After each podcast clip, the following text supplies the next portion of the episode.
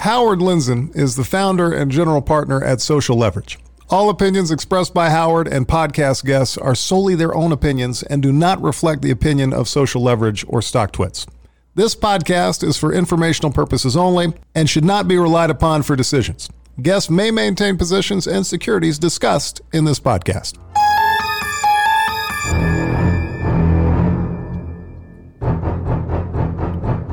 Okay, Nat, Hey, hey, Howard. What's happening? Not a lot. How are you doing? I'm good. What? Give me a temperature check. Um, 105 is my guess. It's like child's play there right now. There's nothing. God's got to toughen this place up. Had to put on the wool sweater this morning. Do you like roller coasters, K-Nat? Yeah, I'm okay with them as long as things moving forward. Things that go just go round and round, I'm not good with. Okay, fair enough. Well, we are going to be chatting. Rarely do we talk to CEOs. They're, they're scared of me. I don't know why, but I don't blame 'em. um, uh, public companies, I mean, chasing down a bunch. We, we had Matthew Prince from Cloudflare, multi-billion dollar uh, CEO, come on and talk about uh, Cloudflare. Today, I've been we've been playing phone tag, COVID tag, whatever you call it, but um, a contemporary of, of mine, you know, when we started StockTwits and when Robinhood was getting started, eToro, uh, one of the great companies uh, that was started back uh, at the beginning of this boom was uh, DraftKings. Do you know what DraftKings is? Yeah, I do. Fantasy sports, sports betting. All right, Canute, a little homework. Well, I got sons. Good point. So, and and at ASU, it's the gambling capital of the world, I think. All right. the uh, well, I had a bookie back then run my bets. Now it's easy. But anyways, we have uh, Jason Robins, who kind of I don't even like people like this. You know, he worked at Capital One, boo. Uh, Duke University, eh. and, and he's a geek. Eh, We got nothing in common yet. I think he likes me. He's uh, willing to come on the show, and I have a bazillion questions uh, as a uh, non-gambler but uh, user of the app, and um, my strategies suck. I, I, I, I think I've won a couple bets, but uh, well, I want to talk about the roller coaster ride that uh, he's had building the company. I, as usual, missed this one. Um, Woody Levin, my friend who's on the board, is good friends with Jason. Uh, I think I saw this deal. I don't know. Eight years ago, seven years ago, at 100 million valuation, Social Leverage is a seed investor. But hey, did I invest? Did I say, you know what, guys, I can't do it through my fund, but here's 25K, which I do a lot. I didn't. And I don't even want to add up what that 25K would be worth. And I don't know who I'm going to blame, but I'm going to blame somebody but other than myself. I don't have to look up the emails. And then uh, Jordan Mendell, who's head of product and a good friend of mine now, is running. Um, he's not head of product. I think he's doing strategy stuff. So I want to catch up with, with Jason Robins, who's just built a juggernaut. And it's never been easy, but I want to get it from the horse's mouth. Um, so let's uh, get Jason on the phone. Canoe, is there any other stuff that we're supposed to cover? No, I think that's good. You didn't ask me about the weather here. Sorry. You're still not going to ask? How's the weather in Coronado? Oh, same. Okay, let's get uh, Jason on the phone. All right.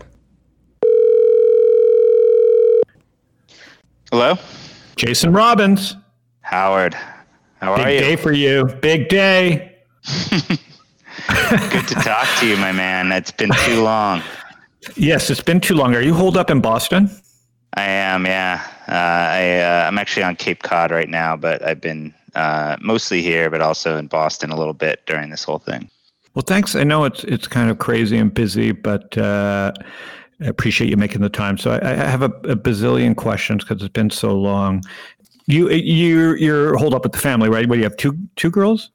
I have uh, I have three kids. I have two boys and a girl. So Two boys and a girl. six year old What's the age boy, four year old boy, and two year old girl. And how hard's it been? Harder than running a startup.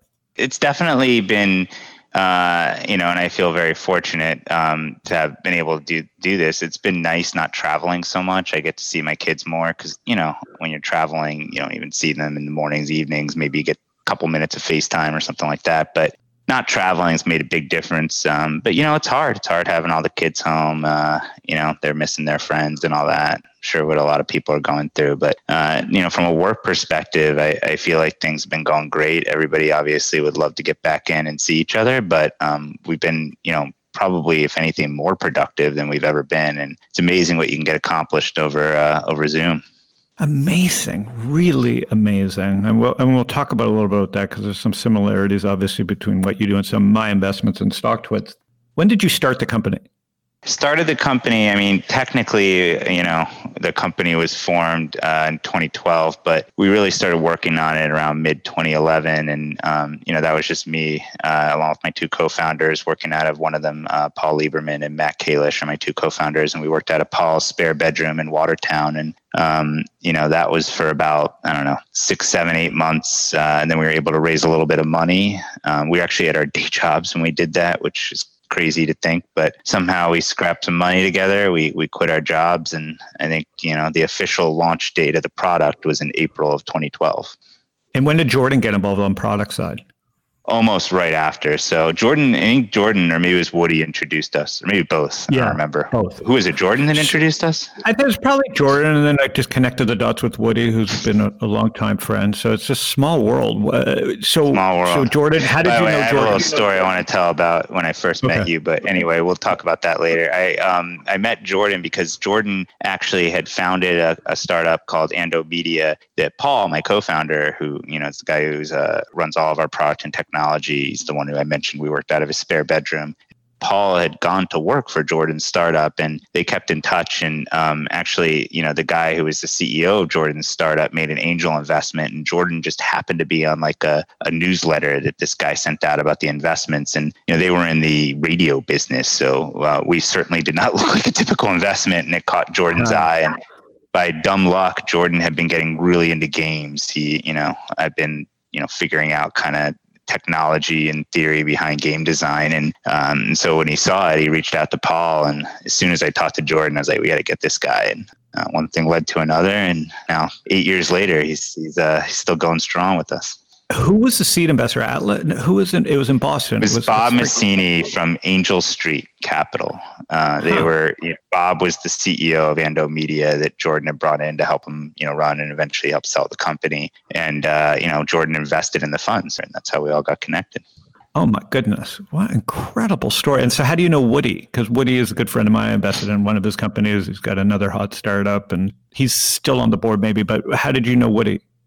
So Woody, I got introduced to by a guy named Peter Blacklow. Peter um, was one of our original seed investors. He has a firm that he works at called Boston Seed, and you know Peter also had a background in games. He was for many years the uh, he was a, a, game show network running all their digital and skill game business. So he actually ran the original sort of for for money skill games business games like chess and solitaire and stuff over there. And so, you know, naturally for that reason, I got somehow he was in Boston. So I got connected to him and he said, you got to meet this guy, Woody, because Woody had started a company called Bring It, which, um, you know, was yes. game. Yes. Yeah, you know, Bring It. And they sold that to IGT. Yep. And as soon as I talked to Woody, he and I just hit it off. And, you know, we ended up just kind of becoming friends. And about a year or so later, I was looking for an independent board member. And uh, I said, hey, what do you think? And he, he joined. And that was about seven years ago, and he's uh, still going strong with us too. What a small world! And it is Boston. Was Boston the place for the startup? I mean, obviously, you. I think you're in the same office, but probably expanded. Was it? It was it the was it the right place to do this deal?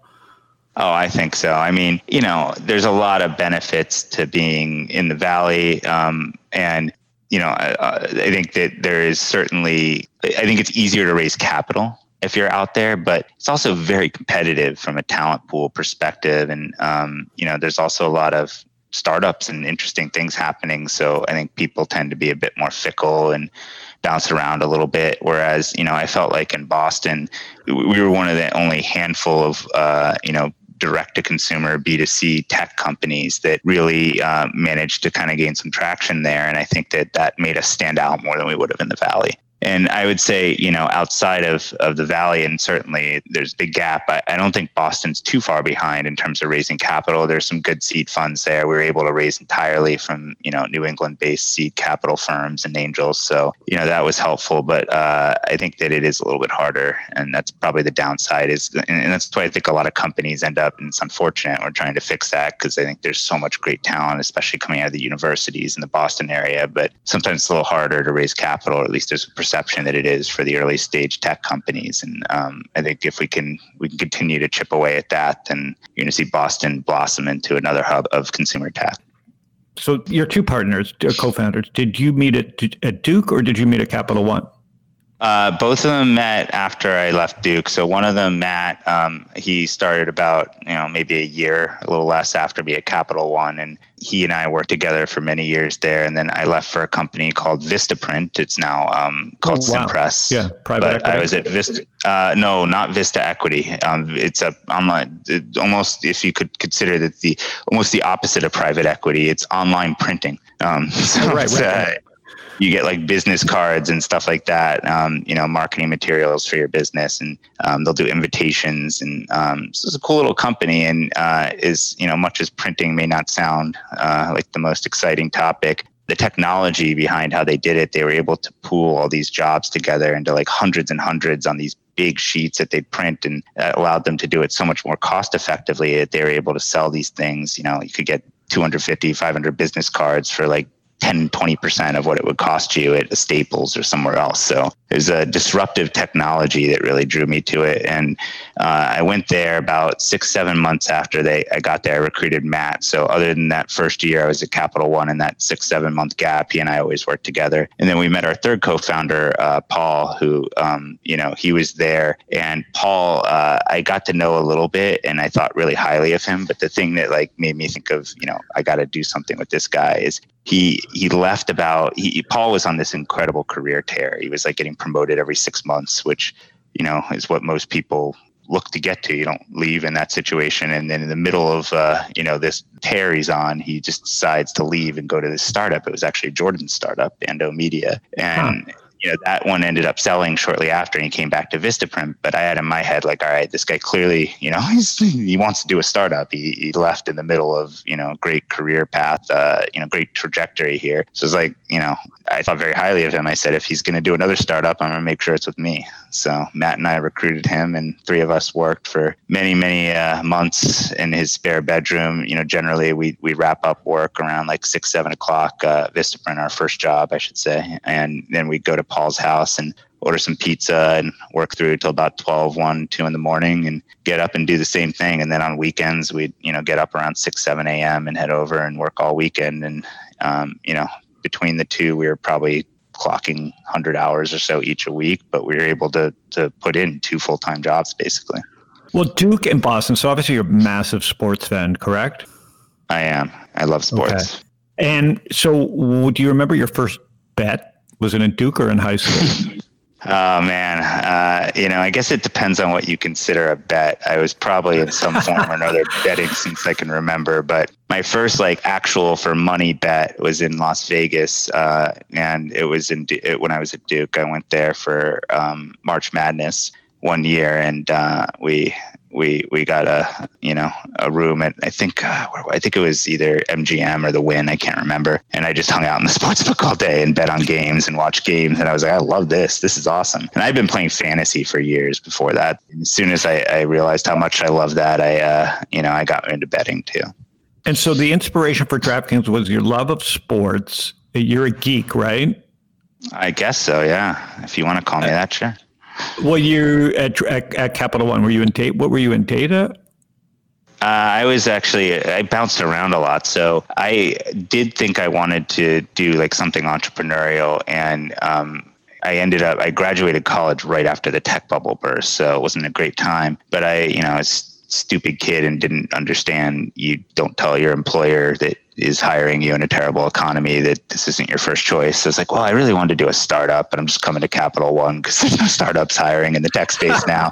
but sure enough, their HR department was great. So they actually, you know, said they came back to me and said, hey, we just bought this company. It's up in Boston because most of Capital One's located in Virginia. So we just bought this company up in Boston, and you know, we're going to run it mostly as a standalone. So like being being at a really well funded startup right now and I went up there and um, first, you know, I got put in credit policy and I did that for a while. And, um, you know, I was finding some things that, you know, through pricing and credit policy analysis made the money and I was enjoying it. But after about a year of doing that, I raised my hand and said, you know, hey, part of why I came here is I wanted to get a startup experience. I didn't want to, you know, write credit policy for my career. That's not really the goal. And from that moment forward, they just basically let me bounce around. I don't think I was in any role for more than six months, maybe 12 months tops after that. I did everything. I, you know, was in every, basically everything except I never coded for them and I never was in directly in the finance department. But everything else I did, I did marketing, I did operations. They even let me go out on the road for a few months and uh, ride alongside and do some sales, which, uh, you know, after they realized how bad at it I was, they, they quickly pulled me out. But I got the experiences I wanted and I got to see how everything worked. Yeah, it's an innovative bank. I mean, they've turned out a lot of entrepreneurs and venture capitalists out of that place. Well, it's founder led and started, so I think that makes a big difference in the culture. The guy Rich Fairbank who runs it, you know, he's the one who founded it, and he's been their only CEO. So I think that that really does trickle down through the whole culture. Yeah, part of my strategy, at least the public markets, is founder led, high growth companies. The would you say and I'm going to jump around a little bit now. Would you say because there was three of you and Jordan and Woody, it was a close knit group of people? Because this was just a roller coaster, right? Um, mm-hmm. it, do you think it was easier that there or harder that there were so many of you that were together versus a single founder? Oh, I mean, I think it was essential that we had people that were. I don't think anyone. I mean, certainly I couldn't have shouldered all that on my own. I think you know everything from just being able to when you're going through shared experiences have like somebody to talk to as an understanding of what you're you're you're dealing with to you know having people that can weigh in on critical decisions. And um, you know i think ultimately i did you know I did ultimately have to make the call on a lot of these things myself, but also a lot of the key decisions went to Paul or to Matt or to Jordan, and a lot of them we got to better answers through discussion. Um, and I think being able to to share in that together was essential. I mean, I don't think we ever would have been able to navigate through everything that we had navigate through if it was just one of us. Certainly not me. So the first moment when you thought, "Ooh, we're on to something," do you remember it? The hockey stick moment? I think the first moment I really felt that way was the start of the 2012 NFL season. Um, you know, we launched the product and at a time when a lot of these were getting started. I mean, there was probably you know 25 or so other daily fantasy sports websites when we started, and um, you know, I didn't really know if the category would get traction. I didn't know if we would get traction. Um, and, you know, obviously part of this is seasonal. So I think there was a little bit of me not understanding quite how significant football would be. Um, but just I remember that fall when, when NFL was, you know, coming around the corner and starting, just the numbers just going through the roof and thinking, wow, you know, if we can grow like this, you know, right now, I don't know where this is going to go. And then, the other moment that really made me feel like we could compete was e- even though we were, you know, something like the 25th daily fantasy sports website to launch, we were the first ones to launch an iOS app, first ones to launch an Android app. Um, we were just all over mobile before everybody else. And, uh, you know, it seems obvious now, but at the time when we launched it, less than 25, I think less than 20% of our traffic came on mobile. Now it's like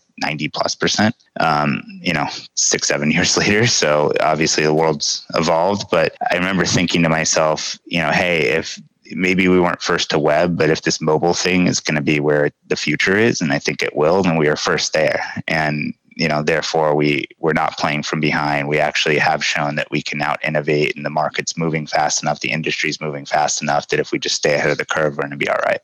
And how many employees today? Uh, I think we have a little over 2,000 today. And have you been hiring through COVID? Like, where were you before COVID started, do you think?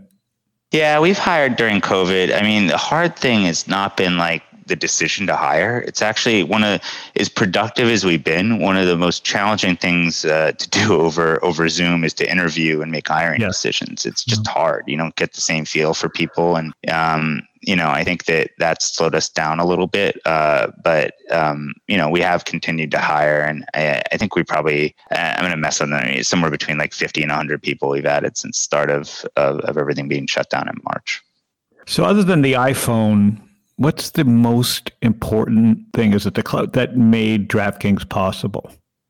Uh, that's a tough question. I mean, I think just the accessibility and speed of data, which you know is going to continue to get even better, is is absolutely critical. That being able to have the real time uh, experience that um, you know close to instantaneous data feeds provide, I think makes a huge difference in the product. Um, and it also allows like you know to to to set now with what we're doing to set live bets in real time too.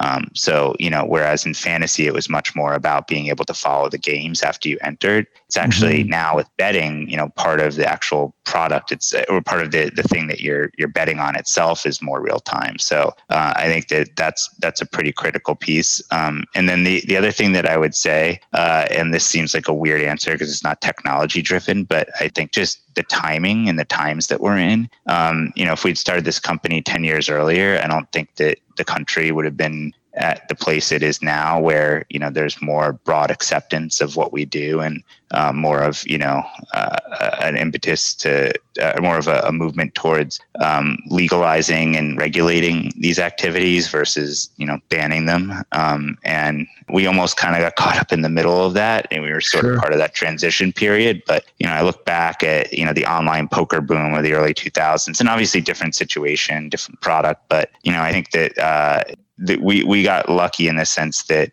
um, we were in a at a time where attitudes were changing, the whole Supreme Court case, you know, we had nothing to do with that. That was just New Jersey trying to legalize sports betting and fighting it in court. So, uh, you know, those things I think were just uh, huge enablers, and it was just kind of lucky that we started this when we did. What's been the biggest perk of being CEO of DraftKings?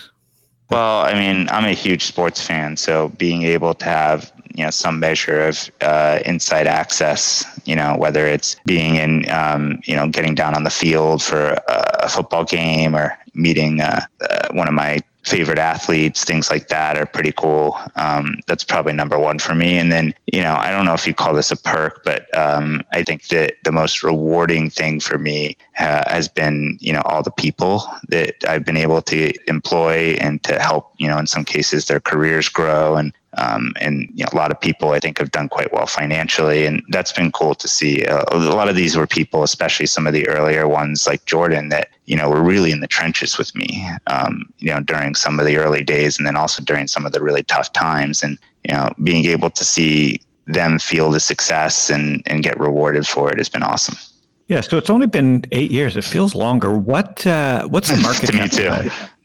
Yeah, uh, I think it's like around 15 billion, something like that. And what was the first valuation seed money? And uh, the first seed money, we did a convertible note with a 20% discount and a, uh, a 6 million cap. Oh my! And goodness. then our first price round was 12 million pre-money. And who did the price round? A Boston firm. It was yeah, a firm. It was previously at the time called Atlas. They're now called Accomplice. Right. And um, they yeah. did our seed also. They did the note. They did both. Yeah, I remember. Great stuff. So, and what has been the most i mean obviously there's so many stressful moments because i followed along so closely. What was the moment where you just smacked your forehead and said jesus age christ was it that was it illegal or was it just money or what was the hardest worst moment? You know it's hard to point to one. There's been so many uh, you know challenges. Uh, i mean same way i couldn't point to like one greatest moment either but a few you know kind of things i'd mentioned. Um, raising money was hard. I think that was like one of the most brutal experiences each time I did it, but particularly the first couple of rounds um, were just really tough. I mean, just rejection after rejection, and um, you know, times I thought my team was going to quit on me, things like that. Um, that was tough. Uh, I think that you know there was this feeling early on that uh, we were in this marketplace driven you know industry where um, like two side not two sides sorry but um, you know marketplace meaning you know it's a game but also uh, you know you're connecting people and there's a liquidity aspect to it. And because we weren't the first we were coming from behind and it just you know felt like if we didn't catch up quickly enough that we were never going to get there. And um, you know that was pretty intense competitive period uh, you know and if you made me pick one, uh, I'd probably pick the next one I'm going to mention, which was in you know late 2015, uh, having you know some state regulators come down on us pretty hard was tough. Um, and, you know, I thought I was going to, uh, you know, I didn't know if we were going to survive that. I thought that was going to be, you know, potentially the end of the business at the time. So that was really tough and it felt totally out of our control. I've been focusing on, you know, all the things that were within our control, trying to build a great product and, you know, get customers on the platform and all that. And then all of a sudden, this thing that was totally out of our control, um, you know, started to happen. Uh, at least it felt that way. Uh, and then, you know, a couple more I'd mention. Um, we tried to to merge with FanDuel um, and got rejected by the FTC after almost a year of, of, trying to make our case there, and over almost a year. Especially the whole process was like a year and a half to two years between the negotiation of the deal. The deal itself took almost a year to put together, and then another like eight or nine months to go through the FTC. And so that was just like to, to put that much behind it, to go get my whole team, you know, who'd been viewing FanDuel as our arch rival, to all of a sudden be like, no, now we're on the same team and let's collaborate together. And, you know, to then go back and say, sorry, actually, it's not happening. Um, oh my God. Yeah. From arch rival to team to arch rival again tough tough transition although you know it was uh, which often happens sometimes these things balance out in life you know a few days after i found out the ftc was seeking to challenge the merger I'm trying to figure out what do I do? Do I do I fight it in court? You know, do we walk away? What do we do? Three days later or so, um, we found out the Supreme Court was granting cert to the New Jersey sports betting case, which nobody expected. Uh, that they, New Jersey, I think, lost like seven times, right? So nobody thought the Supreme Court was going to take it up, and so all of a sudden it was like, you know, this sign that hey you know put the merger down and focus on this. So that was that was kind of nice and it gave me something i was able to go and, and focus the team on and rally them around. Like hey we're not going to do this but here's a new north star which is always hard right? The, the fastest way to get people over disappointment is to be able to get them excited about something else and i didn't really have anything until this sort of fell into my, my lap so i got lucky there. Uh, and then i think the last thing I'd, I'd mention is you know we were in the process of going public through a SPAC and you know that had been tough right? Because i had to get deal we, we bought a company at the same time so i had to get that deal done and all that. But you know finally this is happening. We're on a clear glide path. The stock was starting to trade well under the spac symbol. And all of a sudden covid hits and sports get canceled and the stock tanks. And now all of a sudden I don't think this thing's going to close. And we all just kind of looked at each other and we're like, you know, what's it going to be next time? We've had regulators, we've had, you know, FTC turning down our merger. Now we have a global, once in a century global pandemic that's you know, a month before we're supposed to go public hits. Like, what curveball will the world throw at us next? And then all of a sudden, you know, an amazing thing happened. People, I think almost the market was forced to think a little bit longer term than usual. They stopped thinking about what our next quarter's earnings going to be because you kind of had to throw that out. Like, next quarter's earnings didn't mean anything and nobody knew what to make of them and they started thinking about what companies are going to potentially be positioned, you know, a little bit better than they were going in on the other side of this thing. And we were uh, we were on that list, and so you know, people suddenly started getting interested in us. And despite the fact that there were no sports happening, um, we started to trade very well, and we were able to close the deal. But there was a moment for you know three or four days where we went from like 17 bucks to like 10 something and uh, i don't know how much you know about spacs but basically you can redeem for 10 so if it drops down to close people redeem. You don't get the money you don't close the deal so as long as you're trading, you know, 11 or, or higher, usually you're okay. Um, and we were at like 17 before that, so we were feeling great. And then all of a sudden, uh, sports get canceled, and in two days we're down at 10, 11 bucks. So you know, felt like uh, yet another thing was going wrong. And obviously, you know, we are very concerned about just what was going on in the world. Nobody knew what was happening, and so it was pretty chaotic. So uh, hopefully that I, I, could probably fill your whole podcast up, Howard, with the challenging moments. But that uh, hopefully it's a good list for you.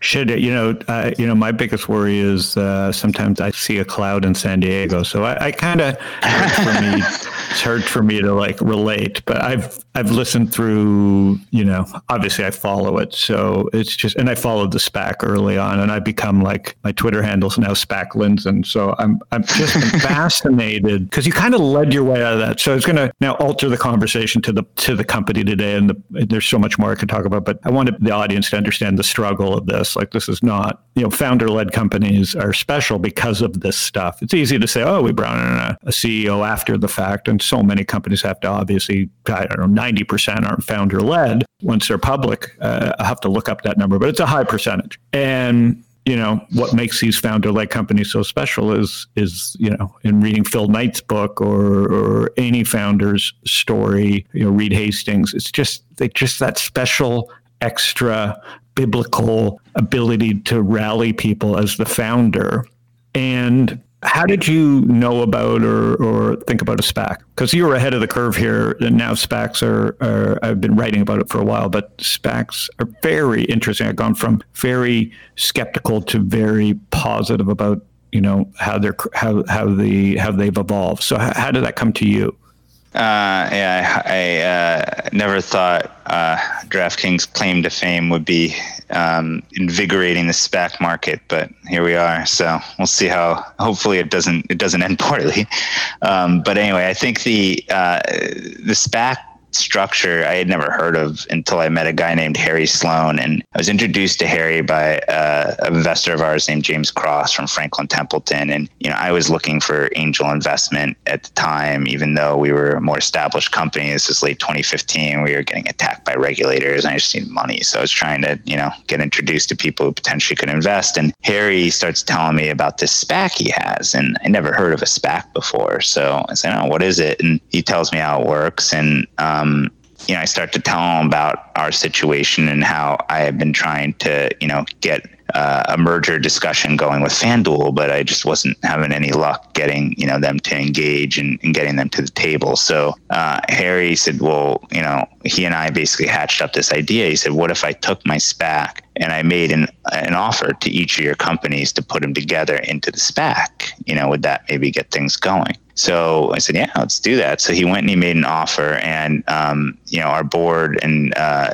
and FanDuel's board ended up deciding let's try to get this deal done on our own, and then figure out if we should do a SPAC or not, because you know we don't even know if we're going to get through FTC and all that. So we ended up doing it then, but I kept in touch with Harry and um, I always kind of had in my mind that if you want to do some kind of unusual deal, like I don't know that a SPAC makes sense just as you know going public. I think for some companies maybe, but I think in most cases, if you just want to go public, go public. But there are certain situations where you know perhaps uh, a traditional public process wouldn't really work well, and I think one of them is if you're trying to you know buy a company or put multiple companies together at the same time. You know you can't really do that through a traditional IPO process. You have to break it into two transactions. So you know I kept in touch with Harry and several years later, I, I, I identified this company, SBTech, that we wanted to buy. And I also was starting to think about, you know, going public and uh, we talked about internally different ways we could finance it and you know thought was all right do we do like a private equity round or raise some debt to buy it and then you know potentially initiate uh, a process afterwards to go public and it just kind of occurred to me well you know maybe there's a way because I also felt this was you know this was all happening um, around this time last year, and you know obviously I didn't predict COVID or anything you know, economically that would result from that, but I did worry that we were in the midst of an 11 whatever it was 12 year bull run at that point. We had an election coming up, and I thought you know hey maybe this could get a little choppy in the second half. The markets get a little choppy in the second half of 2020, and um, you know I I might not really be able to do it in two transactions. I might have to get this whole thing done faster. And so, you know, it occurred to me like, hey, you know, a good way to do that would be through a SPAC because then we can basically take what would have been two transactions, put them together in one. And, you know, arguably it's an even faster public process to do it through a SPAC. So I called up Harry and I said, look, the, the big issue here is going to be, you know, my board's going to say, why are we doing it this way? And he said, no problem. We'll come up with a good deal. Um, so he was very, you know, helpful. They were very accommodating. You know, I think came up with a fair deal where, um, you know they were they were willing to give a little something up, and um, we were willing to pay a little bit of a premium to to make this happen together versus separate you know separate transactions. And that's really how it came together. But the only reason I knew about it was I had, I had met him years ago, and he had pitched this to me through this whole FanDuel combination thing. Um, but what I like to do, and every time you learn anything, just file it away. And maybe it's never relevant, maybe you never use it, but there may be a time it is. And it was just something I always thought, oh, that's an interesting structure, and had in my mind. And then when the time came I was like, this is just the perfect time, perfect fit for it. And ticker symbol, any backstory there? Well, originally um, we were going to, we, we tried to get KING and somebody had already reserved it. Um, so then we said, all right, what do we want to do? It's four initials because we're going to be on NASDAQ. So um, there was really nothing beyond just, okay, like four letters that sort of you know seemed to spell out DraftKings DKNG.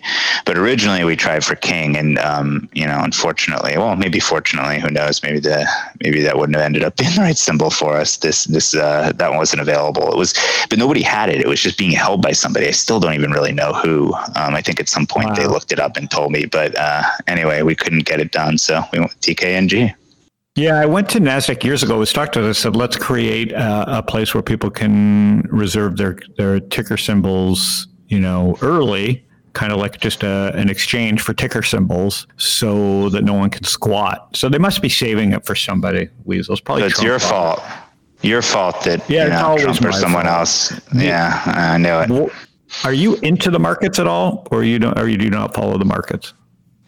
I, you know, I am now, and I was prior to. dra- There was like this six-year blackout period where I was able to focus on virtually nothing but DraftKings, and still pretty close to that. But um, partly because we're in the public markets, I pay a lot more attention to it now. But earlier, uh, I was really into it. I, I was doing a ton of trading when I was at Capital One, and I mean, I think it appeals to me for a lot of the same reasons that betting and fantasy appealed to me. It's just similar, right? So, um, Yeah, I, I like being I able to always- make predictions and make money off those predictions. Yeah, my prediction was when I saw Twitter is that Twitter should have bought Robinhood and DraftKings, and Twitter was the lead gen engine. And and did they ever? Was there ever kind of talks that way? Did Twitter ever see that? Like they had the media and the lead gen, and you had the. I don't, I don't know if you could say, but like, was there any, any? Was there any big tech company that ever came to you that you can mention or that crossed your you mind? know there was never any yeah it's weird because and i wasn't like one of those founders that's like i'm never selling or anything like that. Like i have no desire to sell but i wasn't like i'm always just objective. What's the best thing? But it just never Mm-hmm. worked out where anyone made a serious play for us um, during you know the first you know six seven years. And by the time we did start to get some of that attention we were already pretty far down the going public path. But um, yeah i mean we had a great relationship with twitter. There was actually a point in time years ago where they were considering an investment in us. And i think probably for the same reason they don't acquire companies like this um, they felt that it would potentially close them off to doing business with with others in our space probably would but um, you know i think a lot of Twitter is a media company at its core, like in that way, in terms of its monetization, and they rely, uh, and it's no different than Facebook, but also no different than like Disney. They rely on making money by, you know, amongst other things, selling ads. And I think the idea that they would kind of go in on this new model and, you know, give up the potential ad revenue from an industry that would be spending a lot of money on advertising, just they just couldn't get there. I think it's also founder DNA. I've always hoped I've said, like when I saw Twitter um, and obviously started StockTwits, I'm like, well, this is Bloomberg. All they got to do is wrap in charting, gambling, uh, uh, Yeah. brokerage, and you have a global Bloomberg at a retail level. So I've always kind of been fascinated if there was any backdoor chats. Have you thought about broke like? You know, there's this, and, and, and we'll talk about the core business, but there's a, you know this fantasy of mine that like you know if you look at Bloomberg, there are it's sports and finance, right? And if you looked at Yahoo Finance, it's always sports and finance. Um, has that ever crossed your mind? The you know seeing Robinhood and seeing the fact that you know people say Robinhood's you know folk, you know, is, is the guardrails are off. Listen, I'm a Robinhood investor, so I, I, I call baloney and all that stuff. But you know, people want to trade, right? People want to express themselves in sports bets and trades. Has that crossed your mind at all, like crossing over into finance? You know, we we haven't. It's certainly been something that's crossed my mind. We've had such a ride and just so many things that are just right in front of us that you know going that direction hasn't been something that I felt like we've been able to really seriously consider. But I get the point you're making. There's certainly overlap in customer base. Um, you know, both are regulated industries. We're very familiar with how to operate in a regulated industry. You know, so it could be something down the road that we would think about. But uh, I think you know, right now we have just such an open runway in front of us for for for the sports betting and general online gaming market, and um, I haven't really felt like at any point this whole you know it's only been eight years but the whole time since we started this that i was really able to say you know hey what what's next uh, it's always kind of been you know what what do we need to do right now Yeah, so it's white space, white space, white space. So so seeing that it's white space, what are the key things that have to happen in 2021 at a macro level? Because obviously, you know, investors now, for sure, the stock's gone up. So so investors may not be as patient if we went into a lockdown, right? There's some air in all these public companies. So you're not going to expect people to you'll get punished like everybody else would if we go into round two. But um, what for white space to continue, what what's like the what's the what's the beautiful thing that would happen? Just more states uh, That's the biggest it. thing. Yeah, I think you know there's two sort of angles, and they they really are one. It's um, geography and product expansion, and you know those two are enabled by regulation. And uh, I think it starts with states. Eventually, you know, we want to be a, a, global company. So I think you know, it also is, uh, we're looking at what's going on in other parts of the world that are going through similar, uh, you know, changes to their regulatory framework around these things. And I think that, you know, at least in the short term, obviously over the long term, there's a lot more that will go into to what makes us sustain growth. But I think at least over the next few years, states opening up um, both sports betting but also iGaming and allowing more more access to those types of products for their, the the people who live within the states. Like just being able to reach broader geographies with these products is going to make us grow. And I think you know over the long term, there's going to be a lot more that we need to do, obviously, in order to sustain that growth for many years to come. But I think it's pretty clear in the next few years that the by far number one factor um, that will either accelerate or decelerate our growth is how many states and which states do these things. Has any analyst out there covering it like uh, done a projection of what the t- uh, the TAM is, the total addressable market? Because you know you've got arch enemies, you don't have arch enemies. You know maybe it's just, it's it's such a big market that uh, everybody can win. Does anybody kind of gauge that? You know, I've seen various ranges. Um, you know, we we've kind of put out there that we think sports betting plus iGaming at you know a kind of fully penetrated state could be a, a north of forty billion dollar market, and then you know the the question is how many states do these things, and um, you know maybe that's a little low, but I don't think that. Meaning, I think it could be higher, but I don't think it's lower than that. I think it's at least a forty billion dollar market if all states did adopt these products. And the harder thing to predict is which ones and and when. Forty billion a year. Yeah. Oh my God, that's unbelievable. So there's just tremendous white space. So and that's just um, in the um, U.S. Oh my goodness! Because uh, someone asked me about cricket. Like, what? Like, how, what do you? I mean, that, wouldn't that be the biggest sport in the world if you could figure out how to do that? I mean, cricket is huge in India and other parts of the world. And India is a perfect example where, you know, we're keeping our eye on it. India is probably a few years behind where the US was on the regulatory cycle. They just had a high court ruling that ruled that daily fantasy sports in India is a game of skill. Um, so just eerily familiar watching the cycle they're going through. And uh, I wouldn't be surprised if over the next, you know, four to five years, maybe who knows? I'm bad at predicting how long, but over some period of uh, of time, um, you know, India decides to to legalize online gaming, uh, pretend, potentially starting with online sports betting. And so now that I don't know if you ever saw this coming, but with Barstool Sports and Penn, um, how do you think of media and customer acquisition in a world where maybe, I mean, the guy's personality, the cult of personality came out of nowhere. I'm not, I'm pretty, I follow him only because of the, the stock stuff. I find it ingenious. So in a world where they may have an edge around media, I'm not, I don't, I don't have, I don't know this, the space that well. How do you think about how that's changed kind of your competition landscape and how you think about the business? You know, it's really interesting because uh, I think what you're seeing now, and I'm, you know, I think this is a great thing, is a ton of investor interest in the space. And uh, Penn had a very interesting angle that they chose to go about it. You know, our angle was we're going to be the leaders in product and technology. We're going to have, you know, the highest LTVs, the best product, um, all that. And uh, we're going to be the best at using data and data science. And, um, you know, I think they they came up with a, an angle that's obviously playing very well in the stock market. You know, this notion that there's this uh, synergy between media and content uh, and gaming, and um, you know, right now, uh, I think that they, um, you know, they haven't launched a product yet, so it's it's the story and the narrative, and um, like everything, it comes down to the execution. But they they got a, a good group there. I mean, Jay Snowden, who runs Penn, is is really really smart um, great guy. Uh, you know, Erika Nardini runs Barstool. She's incredibly smart, very strategic. Um, so, you know, I think they'll be a good competitor, and we're looking forward to competing with them. Is it the three you think? FanDuel, you, and Barstool? Am I missing anybody?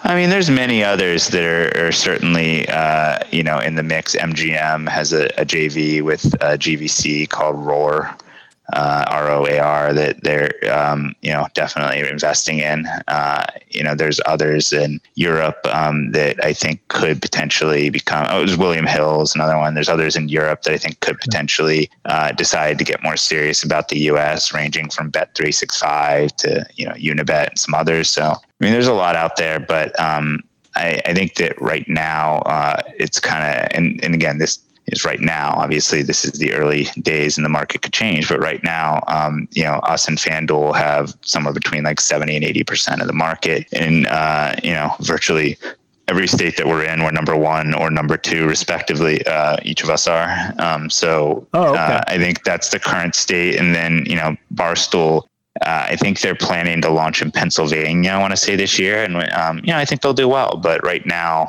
um, it's it's mostly us and, and FanDuel, and then um, you know the, the, others I mentioned have uh, the remainder of the market. You know, each of them have kind of like single digit market share essentially.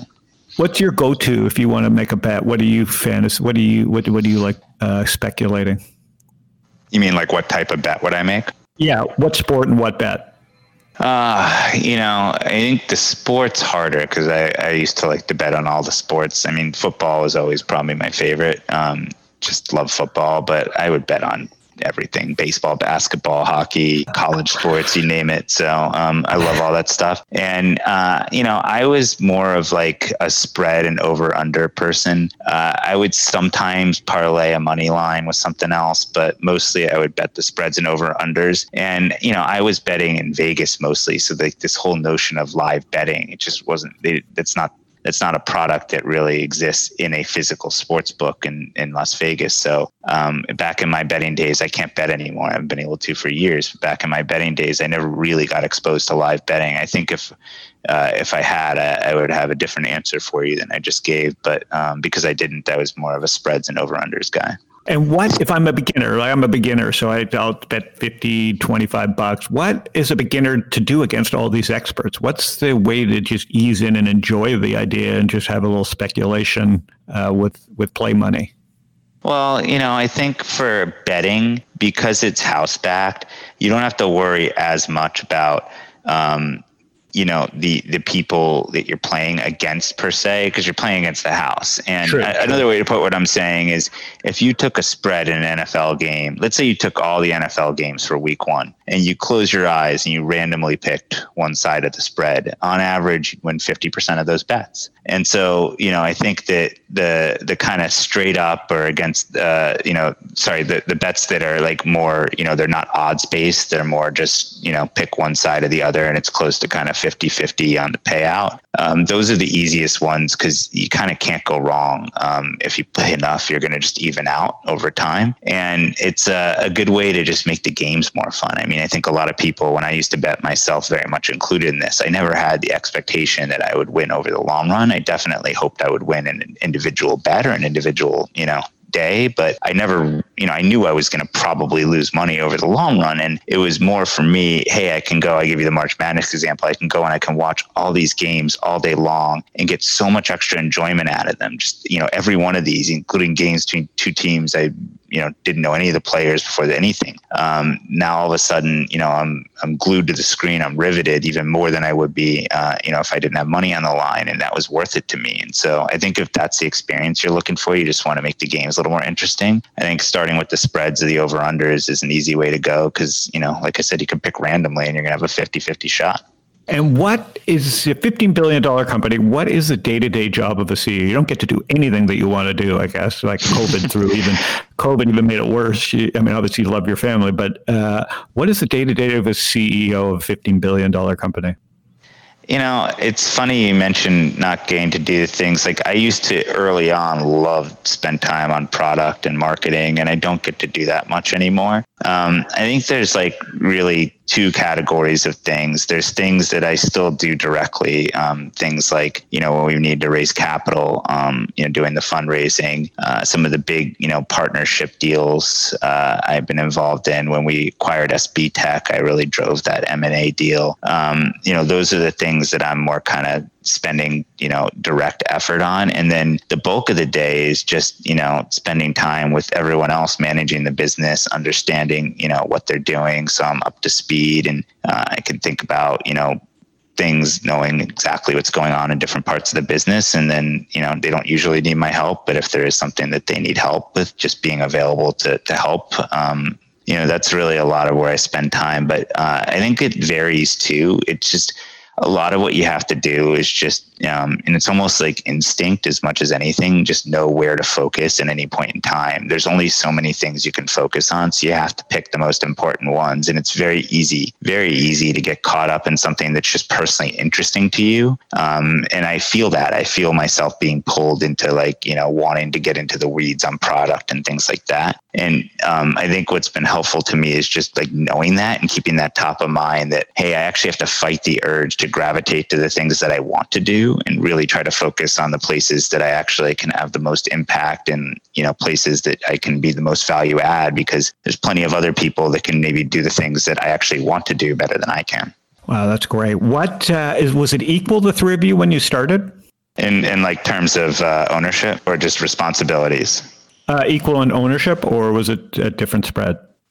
Uh, ownership was relatively equal. There were some slight differences, but it was relatively equal. Um, and you know, over time, that we've tried to keep it as much that way as possible. I think I don't know. I, I, I, different people, I think, have different approaches, and whatever works for somebody might not work for others. But um, I couldn't do this by myself, and especially couldn't do it without my two co-founders. But that also goes to others, and I've always tried to, you know, take at least some of whatever I would have gotten and spread it around because I've looked at it that the the hard part is actually getting to a successful outcome. Um, sure. When that happens, if that happens, then I'll be fine. Um, yeah, so trying to sort of worry about every penny isn't uh, you know isn't going to get us there. That's the good lesson, right? Like you did. Here's the thing for people that try and tell uh, you know as founders today with their uncapped notes and the craziness. You did you did a price round two on six. Uh, was two on six, right? Or was that the first note? I did the price round was twelve. The the yeah. uh, the note was six cap. Yeah. Right.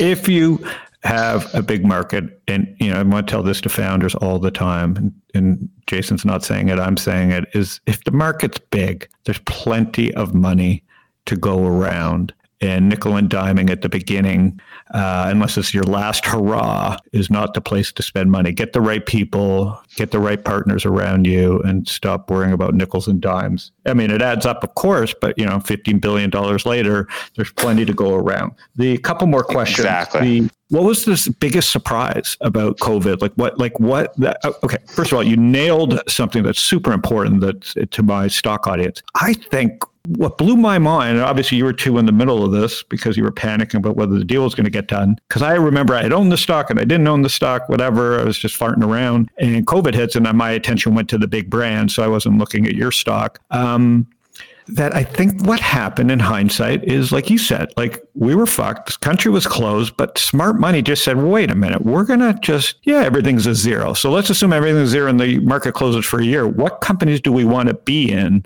that when the world opens up again, you know, and I think what happened is it's like that that classic cartoon buy buy buy sell sell sell sell sell. I think people realize, wait a minute, yeah, everything's zero, but this, and then it was like a game of chicken, and then people just realized, well, wait a minute, DraftKings, you know, these brands aren't going away, and sports may be gone for a year, but and I think I think that is the fascination that I have with markets. You know, somebody just put up and said, we'll just start buying.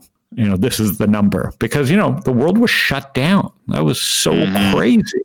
And so, what was the most surprising sport or thing or something on the app that just blew your mind during COVID, during the first lockdown?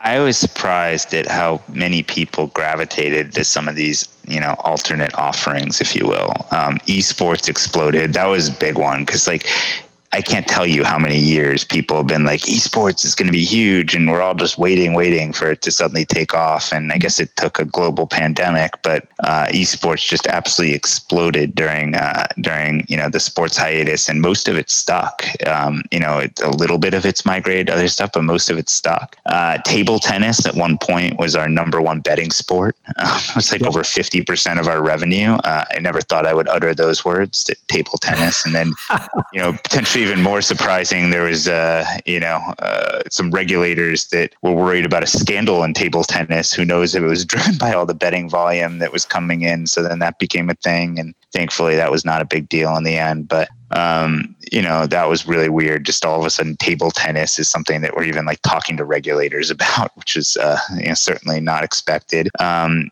you know, we had a lot of people participate in, uh, you know, free to play games and betting on the Nathan's hot dog eating contests. Uh, you know, I've always thought that was a little Right, fun to watch, but never thought it would be a significant focus of our marketing or betting on any particular year. So in any particular year, so that was a little surprising. Um, yeah, and then I think you know uh, everything else kind of was it was just a lot of experimentation and you know and there's nothing i would say like hey i'm surprised this worked or that worked but um, collectively uh, i was surprised at how quickly we were able to just get a lot of stuff out there and that you know a lot of it was just shots on goal to use a sports analogy you know we weren't sure was a you know game based on survivor going to work better than a game based on the democratic debate um, and you know, it was just trying something it was to put out 70 80 different pools and trivia games and things during the first few weeks and team was just literally just cranking stuff out and seeing what works And then one last question about the business: streaming sports or Sportradar. How does that play into the future?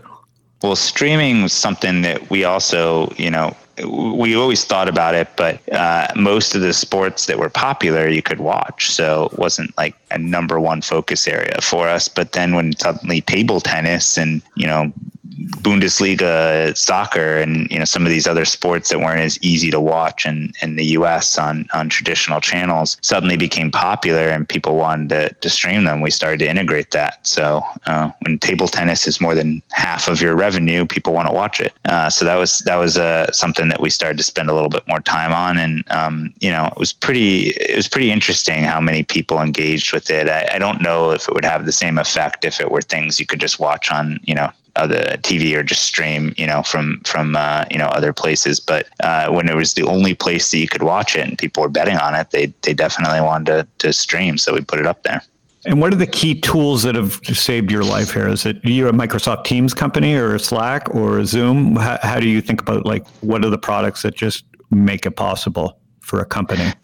I mean, Zoom and Slack were always core to, to what you know we how we communicate, and it was funny because like all these people I talked to were like, "Oh, you know, have you heard of this Zoom thing?" I was like, "Yeah, we've been using it for years because we had offices around different parts of the world and different parts of the country." And so, I mean, we, the the nice thing for us is we were already. I was on Zoom meetings all day before COVID, um, so you know that was something that that we we had used for years. Slack is the the primary um, you know communication tool outside of email that people use for for more chat based communication and updates and things. Um, so we kind of just continued to use the same channels. What I found was interesting is um, you know people. I used to do calls too, and everything shifted to Zoom. So it was like, all right, I had a mix of Zoom and calls before. Now, like every call is a Zoom. Um, you know, I kind of miss chatting on the phone a little bit, but uh, otherwise it was pretty much the same thing. You know, I was not in an office setting, but I was still on Zoom.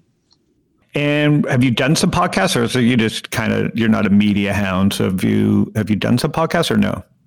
Well, I think um, this is the first one I've done in a while. I did a Freakonomics podcast a couple years ago, I think, that was fun. Um, I like those guys, but uh, I, you know, I do what my PR team asks me to do. I, they're on, uh, they're, they're always on top of, uh, you know, whatever's best for the business. So, um, you know, whatever they ask me to do, I'll do, but I don't necessarily seek it out. And, um, but this is fun. I mean, you and I know each other, and th- these types of things are fun for me. You said you had a story. I'm embarrassed to ask. What was the story? Because I have bad memory. Well, it was the first time I met you. You were, and this was like I think 2013, and you were like all over blockchain, like before people were talking about it. Like you were like, this is the next big thing, and you're the one who actually initially turned me on to blockchain, and I got really into crypto after that. And I remember just like uh, you and I were sitting in a cafe. You probably don't remember this. The first time we met at a hotel. Um, I don't remember. I think it was like a Hyatt or something like that, but it doesn't matter. It was at some hotel. We were sitting in the cafe, and I think Jordan had introduced us, and we got together. And you had brought uh, an entrepreneur. I forget his name. It was starting something blockchain based that you had invested in, and you're just like, you should get into this blockchain thing. It's to be a really big deal. And I had vaguely heard of it, but wasn't really familiar. And I remember going home that night and just reading, you know, for hours about it. And uh, ever since then, it was just something. You know, it was. It, I was. I loved it. I just dug in and I made a ton of crypto investments over the years. So thank you for that. You were you were on top of it before almost anybody else was that I knew at least, and you were obviously right. It's a, it's a well, big deal. EToro was the was way ahead of everybody. They I remember Yoni telling me about it at twelve cents. And uh, the only solace I have of not buying it at 12 cents is my money would have been at that uh, Mount Gox anyway, so I would have lost it.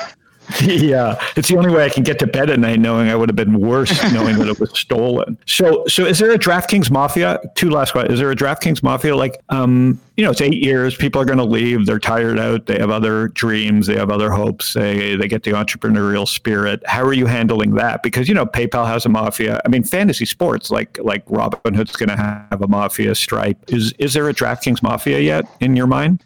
Well, I mean, obviously, we we hope that people still are excited enough about you know what we're doing, and we think we're only in the first inning. That they want to they want to keep going with us. But um, in in in any company that you know you start off uh, smaller, you have people that get the bug, and, and we've had a few of those. We have a few people out there doing startups, and um, I've always loved it and been supportive. People when they've you know decided to do it, sometimes they're like nervous that you're going to get upset they're leaving. Of course, you never want anyone talented to leave, but never do you outwardly, you know, say, hey, don't do that. I mean, you're always going to, always the best thing to do is to be supportive. And I've actually invested in several of the startups that uh, people who, you know, have left DraftKings to go after, uh, to, to, to, go start or be a part of have joined. So um, I love doing that. I think, you know, as much as investing in, in great things that you, you learn about on the spot can be lucrative. There's nothing like, you know, somebody that you know well, you know what they can do, you're a believer in them. I mean, that that's really, you know, a no brainer. Um, to to invest in those types of people and and so you know I've always kind of tried to put out there that hey if if you want to go do something you should do it and I want to be helpful to you in that like we want people out there uh, that start great companies and say that they learn things that that help them be successful there from their experience at DraftKings and I hope that is part of our legacy one day.